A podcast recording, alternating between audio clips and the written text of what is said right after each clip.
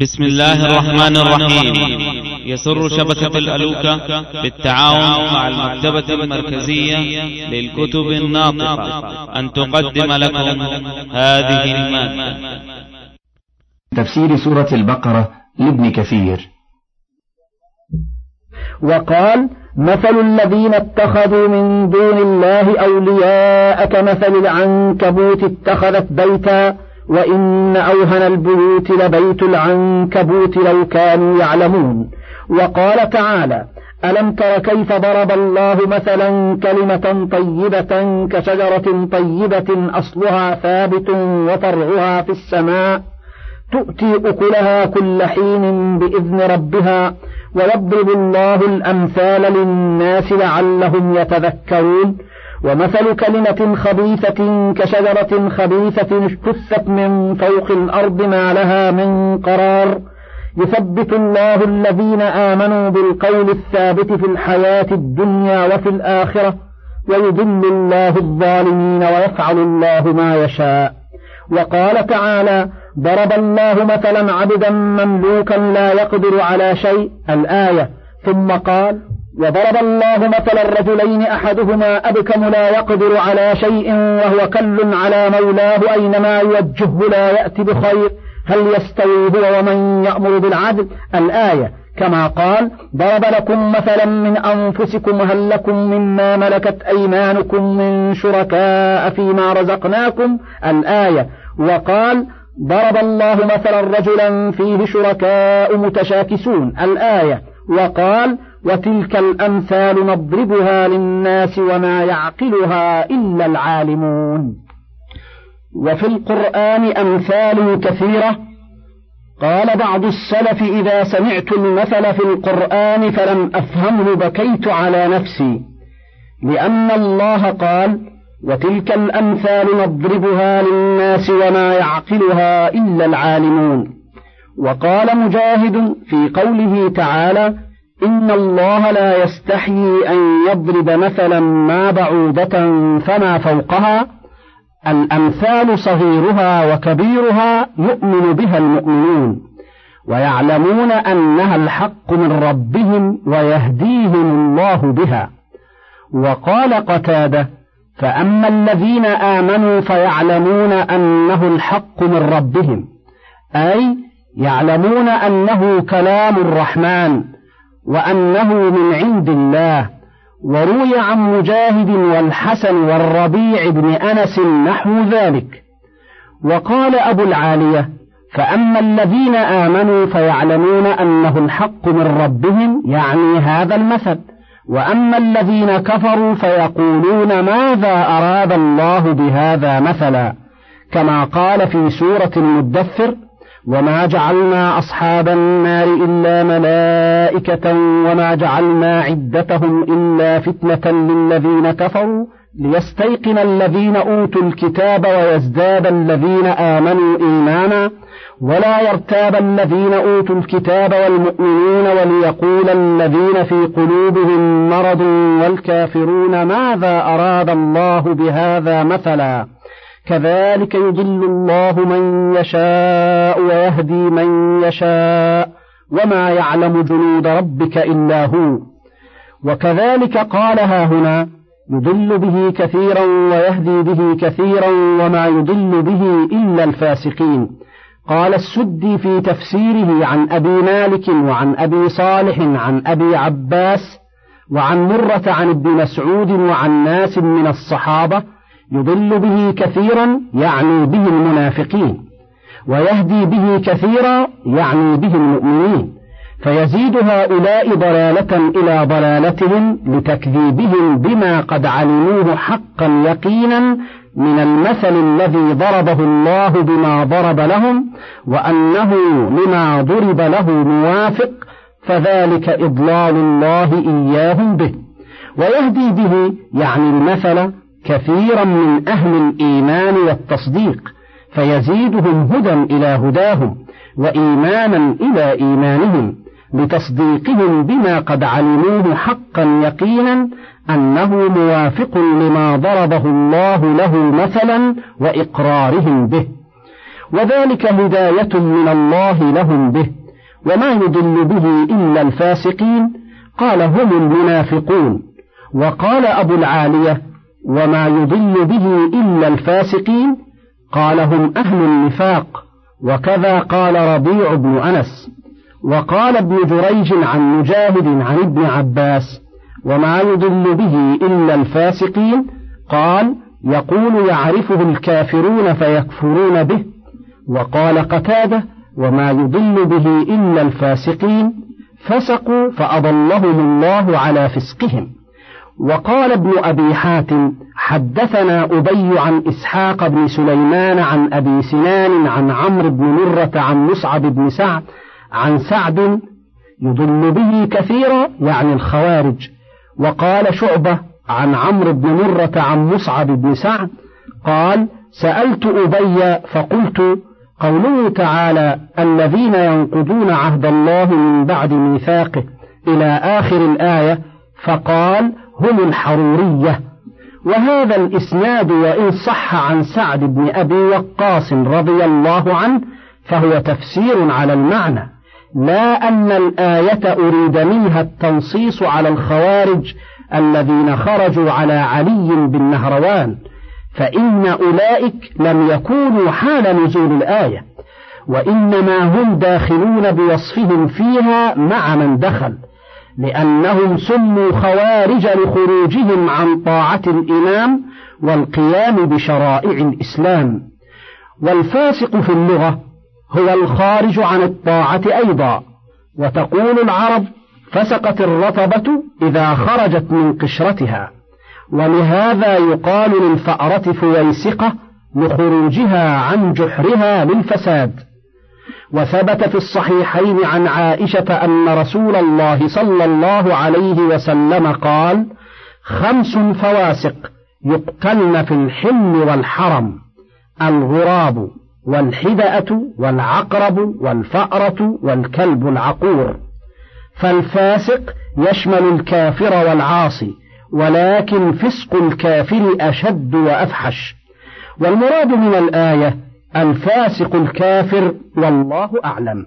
بدليل أنه وصفهم بقوله تعالى الذين ينقضون عهد الله من بعد ميثاقه ويقطعون ما أمر الله به أن يوصل ويفسدون في الأرض أولئك هم الخاسرون. وهذه الصفات صفات الكفار المباينة لصفات المؤمنين كما قال تعالى في سورة الرعد أفمن يعلم أن ما أنزل إليك من ربك الحق كمن هو أعمى؟ إنما يتذكر أولو الألباب الذين يوفون بعهد الله ولا ينقضون الميثاق والذين يصلون ما أمر الله به أن يوصل ويخشون ربهم ويخافون سوء الحساب الآيات إلى أن قال والذين ينقضون عهد الله من بعد ميثاقه ويقطعون ما أمر الله به أن يوصل ويفسدون في الأرض أولئك لهم اللعنة ولهم سوء الدار. وقد اختلف أهل التفسير في معنى العهد الذي وصف هؤلاء الفاسقين بنقده. فقال بعضهم هو وصية الله إلى خلقه وأمره إياهم بما أمرهم به من طاعته ونهيه إياهم عما نهاهم عنه من معصيته في كتبه وعلى لسان رسله ونقضهم ذلك هو تركهم العمل به. وقال آخرون بل هي في كفار أهل الكتاب والمنافقين منهم. وعهد الله الذي نقضوه هو ما أخذه الله عليهم في التوراة من العمل بما فيها واتباع محمد صلى الله عليه وسلم إذا بعث والتصديق به وبما جاء به من عند ربهم. ونقضهم ذلك هو جحودهم به بعد معرفتهم بحقيقته.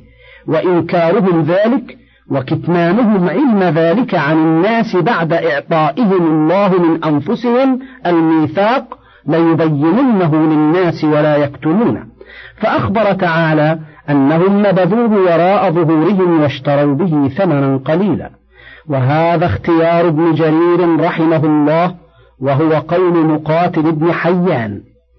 وقال آخرون بل عنا بهذه الآية جميع أهل الكفر والشرك والنفاق وعهده إلى جميعهم في توحيده ما وضع لهم من الأدلة الدالة على ربوبيته وعهده إليهم في أمره ونهيه ما احتج به لرسله من المعجزات التي لا يقدر أحد من الناس غيرهم أن يأتي بمثله بمثله الشاهدة لهم على صدقهم.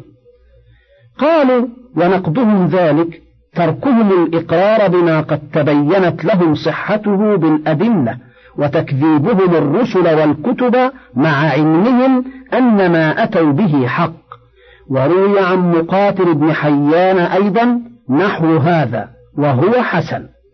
وإليه مال الزمخشري فإنه قال فإن قلت فما المراد بعهد الله؟ قلت ما ركز في عقولهم من الحجة على التوحيد كأنه أمر, كأنه أمر وصاهم به ووثقه عليهم وهو معنى قوله تعالى وأشهدهم على أنفسهم ألست بربكم؟ قالوا بلى. إذ أخذ الميثاق عليهم من الكتب المنزلة عليهم كقوله وأوفوا بعهدي أوف بعهدكم. وقال آخرون العهد الذي ذكره تعالى هو العهد الذي أخذه عليهم حين أخرجهم من صلب آدم الذي وصف في قوله وإذ أخذ ربك من بني آدم من ظهورهم وذريتهم وأشهدهم على أنفسهم ألست بربكم؟ قالوا بلى شهدنا الآيتين. ونقضهم ذلك تركهم الوفاء به. وهكذا روي عن مقاتل بن حيان أيضا. حكى هذه الأقوال ابن جرير في تفسيره. وقال أبو جعفر الرازي عن الربيع بن أنس عن أبي العالية في قوله تعالى الذين ينقضون عهد الله من بعد ميثاقه إلى قوله أولئك هم الخاسرون قال هي ست خصال من المنافقين. إذا كانت فيهم الظهرة على الناس أظهروا هذه الخصال. إذا حدثوا كذبوا وإذا وعدوا أخلفوا وإذا ائتموا خانوا ونقضوا عهد الله من بعد ميثاقه. وقطعوا ما أمر الله به أن يوصل وأفسدوا في الأرض. وإذا كانت الظهرة عليهم أظهروا الخصال الثلاث إذا حدثوا كذبوا وإذا وعدوا أخلفوا وإذا ائتمنوا خانوا. وكذا قال الربيع بن أنس أيضا وقال السدي في تفسيره بإسناده قوله تعالى الذين ينقضون عهد الله من بعد ميثاقه قال هو ما عهد إليهم في القرآن فأقروا به ثم كفروا فنقضوه. وقوله ويقطعون ما أمر الله به أن يوصل.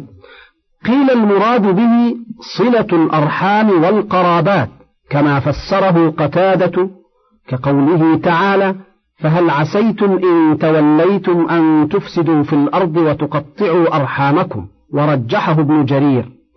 وقيل المراد أعم من ذلك فكل ما أمر الله بوصله وفعله فقطعوه وتركوه وقال مقاتل بن حيان في قوله تعالى أولئك هم الخاسرون قال في الآخرة وهذا كما قال تعالى أولئك لهم اللعنة ولهم سوء الدار. وقال الضحاك عن ابن عباس كل شيء نسبه الله إلى غير أهل الإسلام من اسم مثل خاسر فإنه يعني به الكفر وما نسبه إلى أهل الإسلام فإنما يعني به الذنب. وقال ابن جرير في قوله تعالى أولئك هم الخاسرون الخاسرون جمع خاسر وهم الناقصون أنفسهم حظوظهم بمعصيته الله من رحمته كما يخسر الرجل في تجارته بأن يوضع من رأس ماله في بيعه. وكذلك المنافق والكافر خسر بحرمان الله إياه رحمته التي خلقها لعباده في القيامة أحوج ما كانوا إلى رحمته. يقال منه خسر الرجل يخسر خسرا وخسرانا وخسارا كما قال جرير بن عطية. إن سليطا في الخسار إنه أولاد قوم خلقوا أقنة كيف تكفرون بالله وكنتم أمواتا فأحياكم؟ ثم يميتكم ثم يحييكم ثم إليه ترجعون. يقول تعالى محتجا على وجوده وقدرته وأنه الخالق المتصرف في عباده كيف تكفرون بالله؟ أي كيف تجحدون وجوده أو تعبدون معه غيره؟ وكنتم أمواتا فأحياكم. أي وقد كنتم عدما فأخرجكم إلى الوجود كما قال تعالى أم خلقوا من غير شيء أم هم الخالقون؟ أم خلقوا السماوات والأرض بل لا يوقنون؟ وقال تعالى هل أتى على الإنسان حين من الدهر لم يكن شيئا مذكورا؟ والآيات في هذا كثيرة. وقال سفيان الثوري عن أبي إسحاق عن أبي الأحوص عن عبد الله بن مسعود رضي الله عنه قالوا ربنا أمتنا اثنتين وأحييتنا اثنتين فاعترفنا بذنوبنا. قال هي التي في البقرة وكنتم أمواتا فأحياكم ثم يميتكم ثم يحييكم. وقال ابن جريج عن عطاء عن ابن عباس كنتم أمواتا فأحياكم أمواتا في أصلاب آبائكم لم تكونوا شيئا حتى خلقكم ثم يميتكم موتة الحق ثم يحييكم حين يبعثكم. قال وهي مثل قوله تعالى أمتنا اثنتين وأحييتنا اثنتين. وقال الضحاك عن ابن عباس في قوله تعالى ربنا أمتنا اثنتين وأحييتنا اثنتين. قال كنتم ترابا قبل أن يخلقكم فهذه ميتة. ثم أحياكم فخلقكم فهذه حياة. ثم يميتكم فترجعون إلى القبور فهذه ميتة أخرى. ثم يبعثكم يوم القيامة فهذه حياة أخرى. فهذه ميتتان وحياتان فهو كقوله كيف تكفرون بالله وكنتم أمواتا فأحياكم ثم يميتكم ثم يحييكم. وهكذا روي عن السدي بسنده عن أبي مالك وعن أبي صالح عن ابن عباس وعن مرة عن ابن مسعود وعن ناس من الصحابة وعن أبي العالية والحسن ومجاهد وقتادة وأبي صالح والضحاك وعطاء الخرساني نحو ذلك. وقال الثوري عن السدي عن أبي صالح كيف تكفرون بالله وكنتم أمواتا فأحياكم ثم يميتكم ثم يحييكم ثم إليه ترجعون. قال يحييكم في القبر ثم يميتكم. وقال ابن جرير عن يونس عن ابن وهب عن عبد الرحمن بن زيد بن أسلم قال خلقهم في ظهر آدم ثم أخذ عليهم الميثاق ثم أماتهم ثم خلقهم في الأرحام ثم أماتهم ثم أحياهم يوم القيامة. وذلك كقوله تعالى قالوا ربنا أمتنا اثنتين وأحييتنا اثنتين. وهذا غريب والذي قبله. والصحيح ما تقدم عن ابن مسعود وابن عباس وأولئك الجماعة من التابعين. وهو كقوله تعالى قل الله يحييكم ثم يميتكم ثم يجمعكم إلى يوم القيامة لا ريب فيه. الآية كما قال تعالى في الأصنام أموات غير أحياء وما يشعرون. الآية وقال وآية لهم الأرض الميتة أحييناها وأخرجنا منها حبا فمنه يأكلون. هو الذي خلق لكم ما في الأرض جميعا ثم استوى إلى السماء فسواهن سبع سماوات وهو بكل شيء عليم.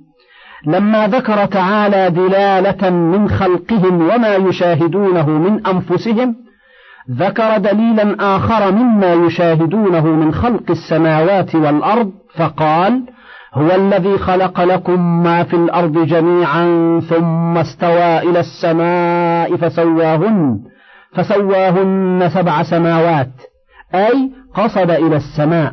والاستواء ها هنا مضمن معنى القصد والإقبال لأنه عدي بإلى فسواهن أي فخلق السماء سبعا والسماء ها هنا اسم جنس فلهذا قال فسواهن سبع سماوات وهو بكل شيء عليم.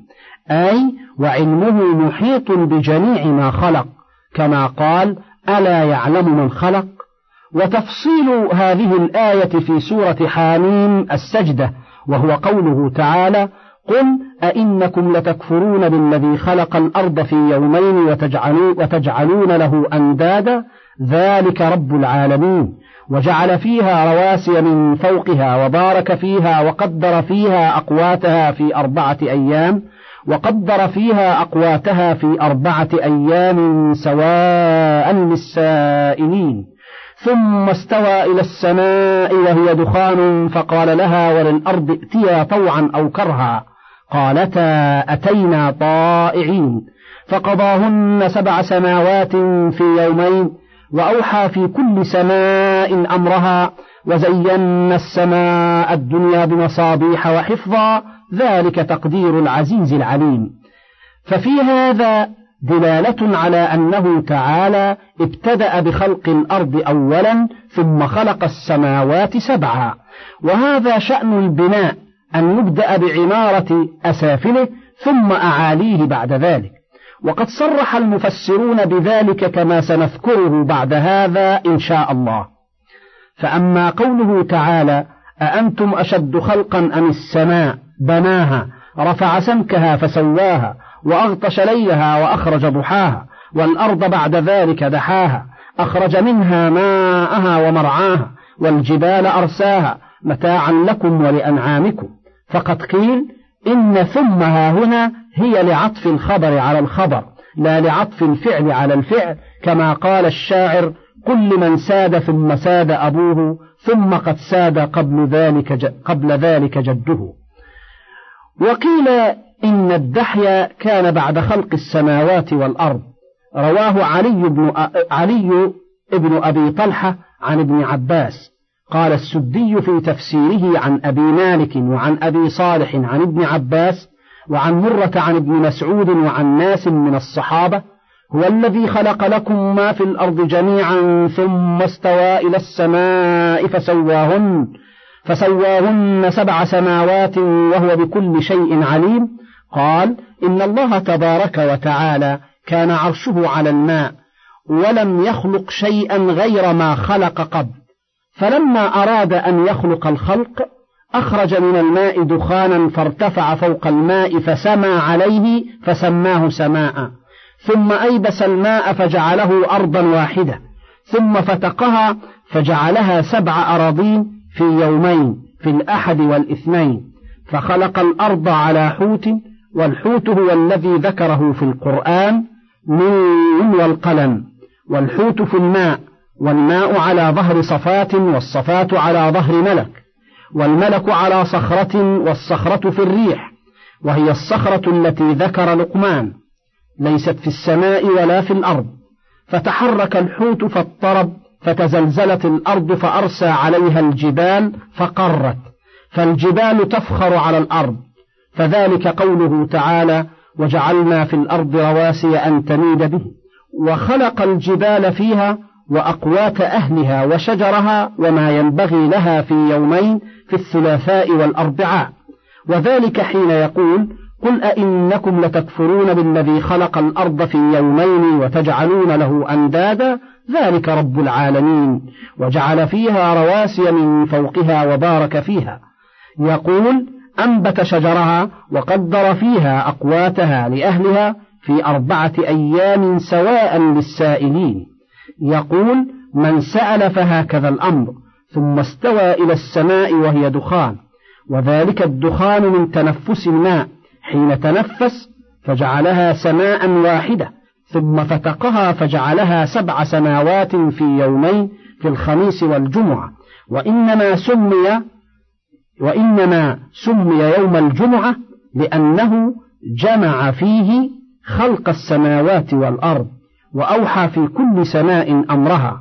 قال خلق الله في كل سماء خلقها من الملائكة والخلق الذي فيها والخلق الذي فيها من البحار وجبال البرد ومما لا لا لا يعلم. ثم زين السماء الدنيا بالكواكب فجعلها زينة وحفظا تحفظ من الشياطين.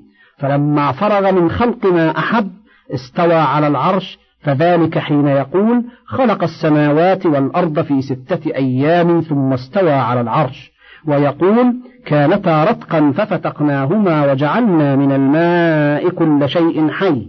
وقال ابن جرير حدثني المثنى حدثنا عبد الله بن صالح.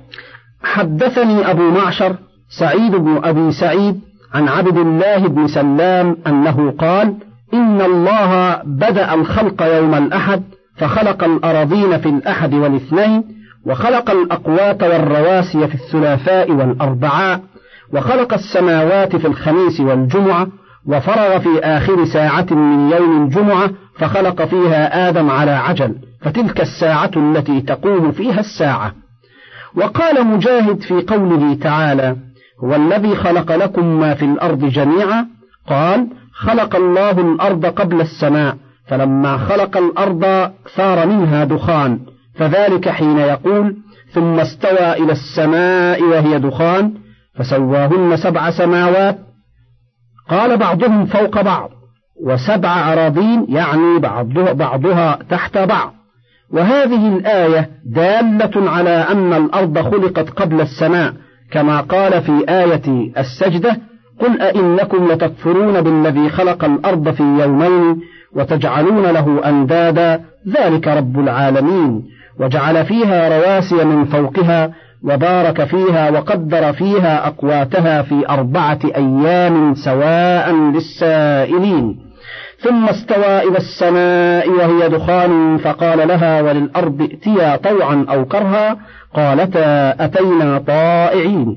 فقضاهن سبع سماوات في يومين وأوحى في كل سماء أمرها وزينا السماء الدنيا بمصابيح وحفظا ذلك تقدير العزيز العليم. فهذه وهذه دالتان على أن الأرض خلقت قبل السماء. وهذا ما لا أعلم فيه نزاعا بين العلماء إلا ما نقله ابن جرير عن قتادة. أنه زعم أن السماء خلقت قبل الأرض وقد توقف في ذلك القرطبي في تفسيره لقوله تعالى أأنتم أشد خلقا أم السماء؟ بناها رفع سمكها فسواها وأغطش ليلها وأخرج ضحاها والأرض بعد ذلك دحاها أخرج منها ماءها ومرعاها والجبال أرساها. قالوا فذكر خلق السماء قبل الأرض. وفي صحيح البخاري أن ابن عباس سئل عن هذا بعينه فأجاب بأن الأرض خلقت قبل السماء وأن الأرض إنما دحيت بعد خلق السماء. وكذلك أجاب غير واحد من علماء التفسير قديما وحديثا. وقد حررنا ذلك في سورة النازعات. وحاصل ذلك أن الدحي مفسر بقوله تعالى والأرض بعد ذلك دحاها أخرج منها ماءها ومرعاها والجبال أرساها ففسر الدحي بإخراج ما كان مودعا فيها بالقوة إلى الفعل. لما أكملت صورة المخلوقات الأرضية ثم السماوية دحى بعد ذلك الأرض فأخرجت ما كان مودعا فيها من المياه فنبتت النباتات على اختلاف أصنافها وصفاتها وألوانها وأشكالها. وكذلك جرت هذه الأفلاك فدارت بما فيها من الكواكب الثوابت والسيارة والله سبحانه وتعالى أعلم.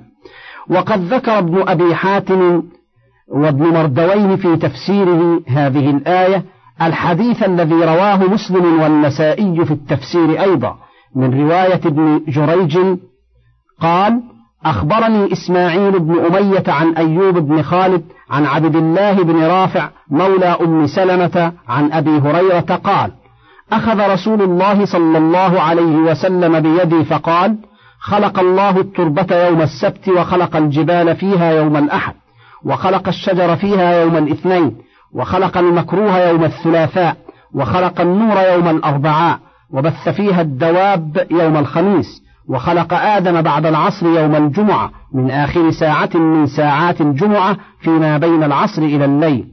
وهذا الحديث من غرائب صحيح مسلم.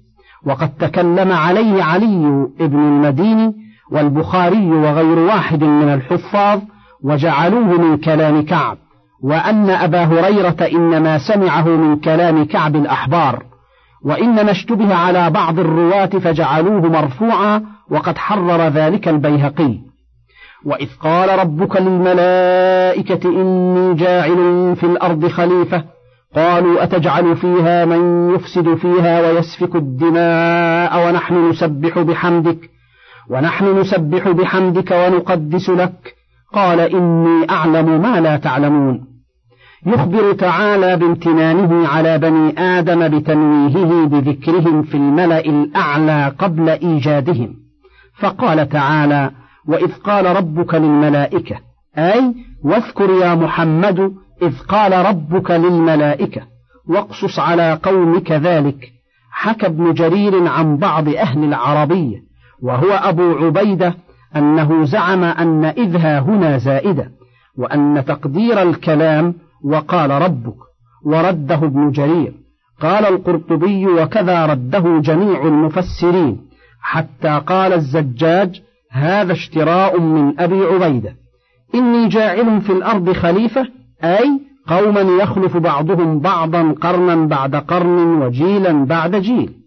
كما قال تعالى هو الذي جعلكم خلائف الأرض وقال ويجعلكم خلفاء الأرض وقال ولو نشاء لجعلنا منكم ملائكة في الأرض يخلفون.